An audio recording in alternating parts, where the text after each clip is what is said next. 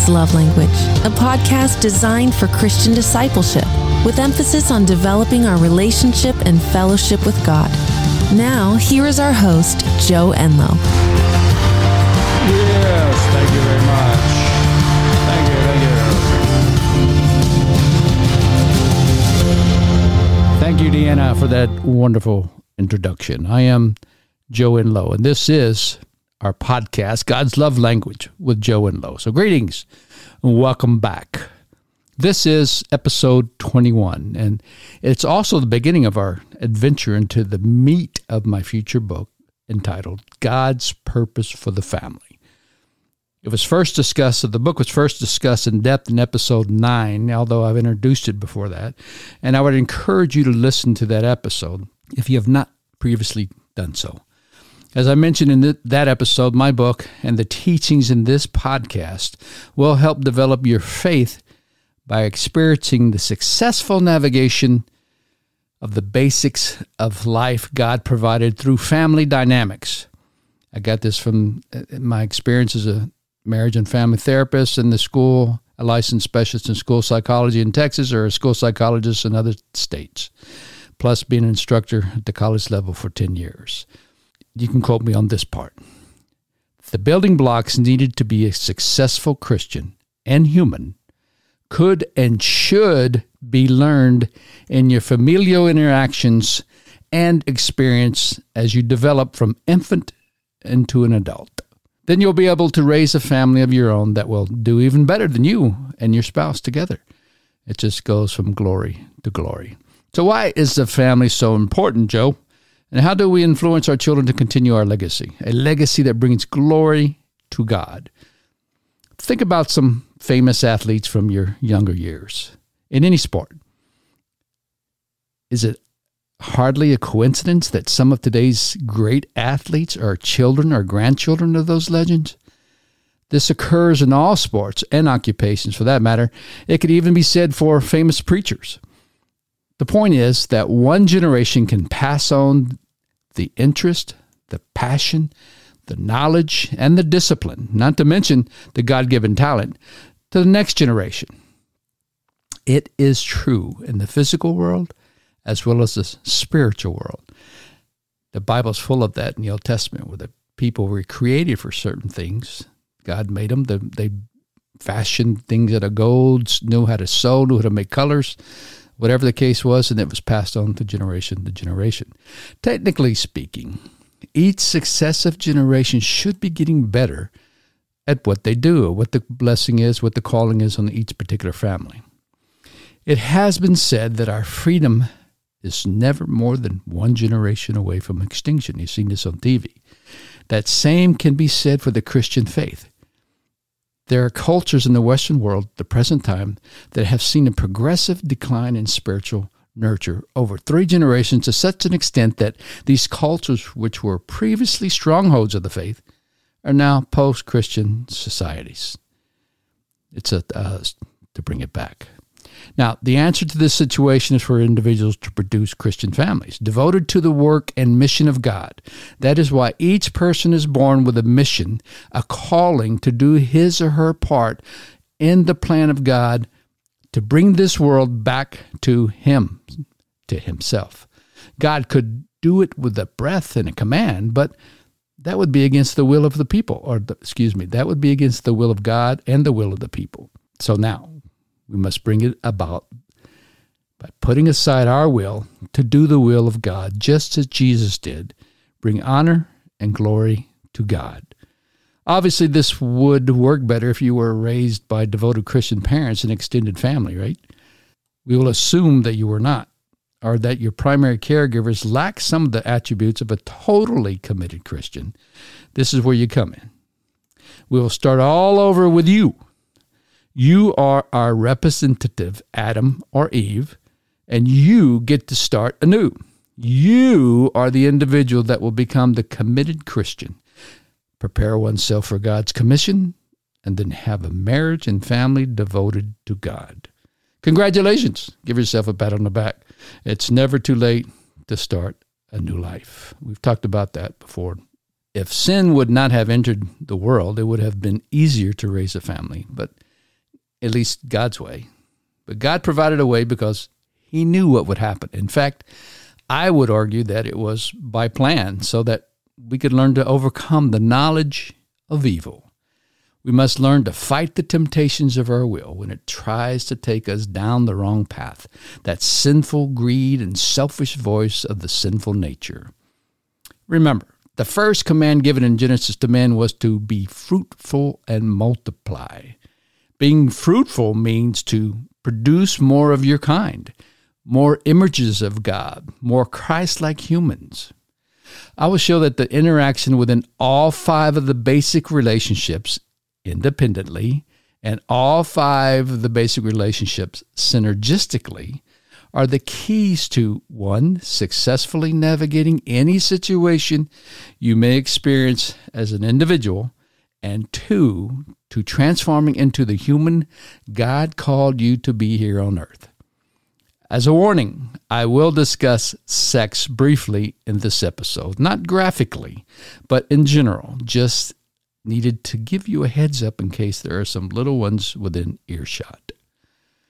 All right, those five basic relationships that you're talking about, Joe, what are they? In order of appearance in the Bible, they are number one, the individual, Adam. Number two, the couple, Adam and Eve. Number three, they became parents. Four, they had a child, Cain. And then five was a sibling, Abel, Cain and Abel. In episode 9, we talked about how it might have looked if sin would never entered the world, and then talked about how we need to navigate through the world we do live in. God made it so that we learn to love each other and Him, as well as become like Jesus through the dynamics associated with growing up in a Christian family, including relationships and fellowship, and then taking all that we have learned and applying it to a family of our own the family is where we learn to be faithful and obedient to each other and to God.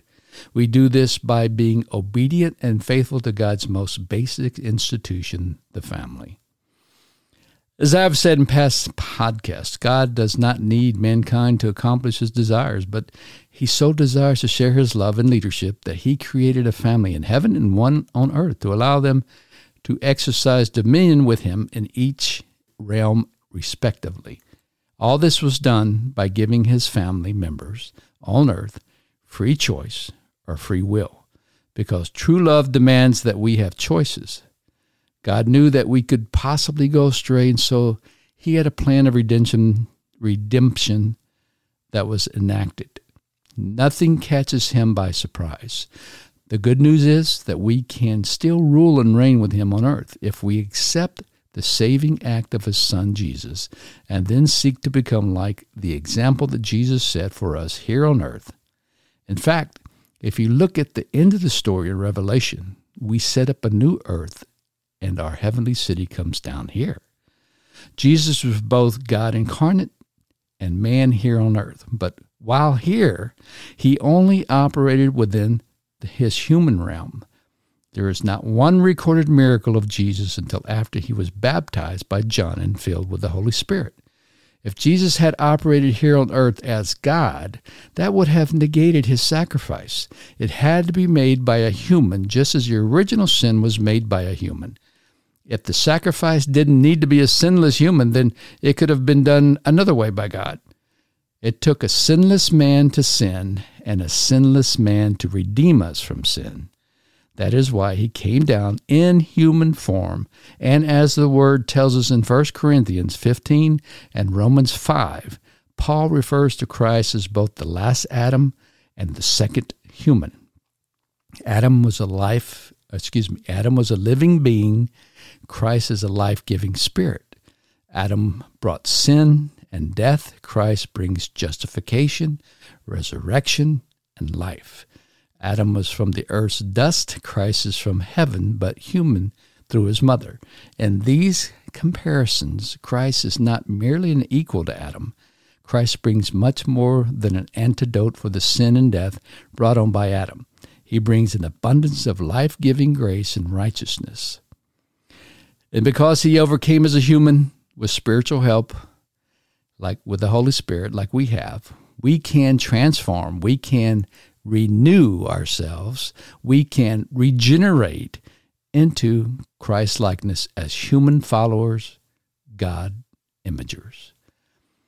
This is what the scriptures are all about. This is all summed up in the God's love language, which is obedience. We must accomplish this under our free will, making our own decision so that there is no excuse and no misunderstanding of the consequences either way. All my podcasts up to this point have been geared towards helping you find a deeper walk with God, to help you become more like Jesus. The very first relationship God had with a human was the individual Adam. Adam was sinless and an imager of God. He was probably the most intelligent human to have ever lived. He named the animals, and that took a complete understanding of creation as well as the order and function of life. He also had direct communication with God in the, in the Godhead. Any questions could have been answered directly. If you are listening to this podcast as an adult living on your own, then you are really primed and ready to start this adventure. However, if you are working on your relationship with God as a married person, or you're still at home with parents, this is still applicable to you. We need everybody to catch and go for a ride with us. The object of fulfilling your destiny as a Christian individual is to become as Christ like as humanly possible with the help of the Holy Spirit, and then find a spouse that has done likewise and then to go and do the command of being fruitful and multiplying. Now, I know some of you will be saying, What if I don't want to get married? Well, that's okay also. Paul was not married, and he believed that it was best not to get married. In 1 Corinthians chapter 7, he talked about that. There are so many concerns and distractions when one has a spouse and children. Paul was concerned that it would distract you from your devotion to God. You see how devotion to God was actually the primary concern of him. Let me say something about being single, though. Paul also said if you can't control your sexual urges, that you should get married, because not everyone is called to be a virgin. In fact, I would argue that 99% at least of people are called to get married and raise a family. After all, that was the initial calling for humans. Being single does not mean you can sleep around, though, and have sex with whomever you please. Sex outside of marriage is still a sin, no matter what the current societal norm is. I'm sorry to inform you. With selfish desire and wants at its core, sex is off limits for single Christians, even if you're living with a person or engaged to them. Lack of sex will not kill you. It is a natural urging, yes, but the rewards, including the possible hatred of it if you're abused, are a conditioned response, depending on your experience. That is why you should only have experience with your one mate. Otherwise, your experiences can cause you problems with lust and adultery later on. Some would argue that sexual desire is what drives the world and interactions among sinful people. Think that sex makes the world go round and that people act according to what they think about it. And you see it on, in Hollywood all the time. You must be careful out there. If this is difficult for you to grasp, don't focus on it. Just get closer to God. Be more Christ like in behavior and your behavior, and God will eventually change you inside. He will change all your sinful behaviors if you give them up to Him. Just because our current society says it's okay doesn't mean God changed his mind. God's word and truth transcend time and societal norms. God doesn't change. Societies and cultures do. Learning to control your urges is part of the development you must go through to become more like Jesus. If you say, I cannot live without sex, or it's too late to change now, then what you're really saying is you do not want to live without sex, and you will not give God this part of your life. That's what you're really saying, because you can't change. That is why learning to control your urges should be learned at an early age. Those who became Christians later in life, who have sexual experience, will find it hard to abstain as a rule. Your mind and body must be renewed. See my previous episode on that, the renewing of the mind. The primary sex organ is the brain. Researchers say sex is 80% mental, with knowledge and experiences leading the way in this area. I would argue that more Christians have fallen to lust and sexual addiction than any other sin. It can be devastating to a family or an individual trying to follow Jesus. Now, we're beginning our adventure by talking about the individual. Hopefully, it's, it is a life of glory. The biblical view of our purpose as an individual is plain and simple. We are here to live a life that will glorify God. This truth is first revealed in the Old Testament through the Ten Commandments and the law, then elevated by Jesus in the New Testament, and then confirmed by the apostles through the Word of God. Jesus set the example and professed his purpose was to glorify the Father. He also said he did nothing except what the Father said to do. If your purpose does not involve God, then is there any purpose at all? There's a desert full of what we think could be a purpose out there. You may try to find yourselves or try to find your purpose in material things, maybe sex, maybe business, money, etc.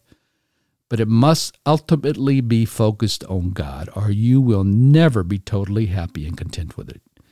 God created us to have fellowship with Him and glorify Him in all we do. Anything less falls short. It is not about you. Our purpose is to glorify God. What does that mean? To glorify something is to consider something because of its weightiness, His weightiness. He is the most significant person in the world because of whom He is. He deserves our respect. Creation declares the significance of God. Look around you. His significance is on display in nature. The heavens declare the significance of God, and the firmament shows off his handiwork. The significance of God is as vast as the ocean. God's glory is the presentation of his revelation. To be the type of individual God wants, and the one needed to produce a godly family and marriage, God's character traits are what we need to be or what we need to replicate. Love, mercy, etc. Those we've talked about those in previous a previous podcast. Those things ha- that have been translated to you and me, we should be image bearers of God, carry His image and character, just like you know we are designed to do this, just like we are with our physical mom and dad. We we bear their image. We are a reflection of our earthly parents in our physical. We should be a reflection of our spiritual parent, God. Remember how you make gestures like your parent, how people see your father in you or your mother? We were designed to house the character of God so that people see the Father in us. His glory is on display in His best creation, which is us. Our role in God's glory is this we are His image bearer so that others might come to know Him through salvation. As we continue to glorify Him, we work out our sanctification. We make the invisible kingdom of God visible to others. Is God's glory safe in your hands? We have been designed to be Jesus Christ to the world. Whatever you do, do it all to the glory of God. This brings us to the end of part one on the individual. Next month, when we we will continue by providing a battle plan to help you become the individual God wants one that can become a spiritual leader and teacher to his or her family. And in case you have not realized it yet, all my previous episodes in this podcast have been geared toward teaching you how to become the Christian God wants you to be, that individual. That is our purpose here.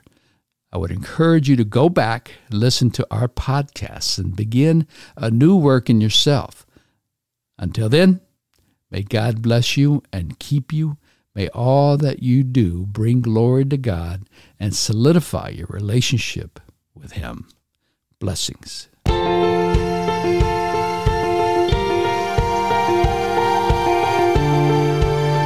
Thank you for listening to today's teaching.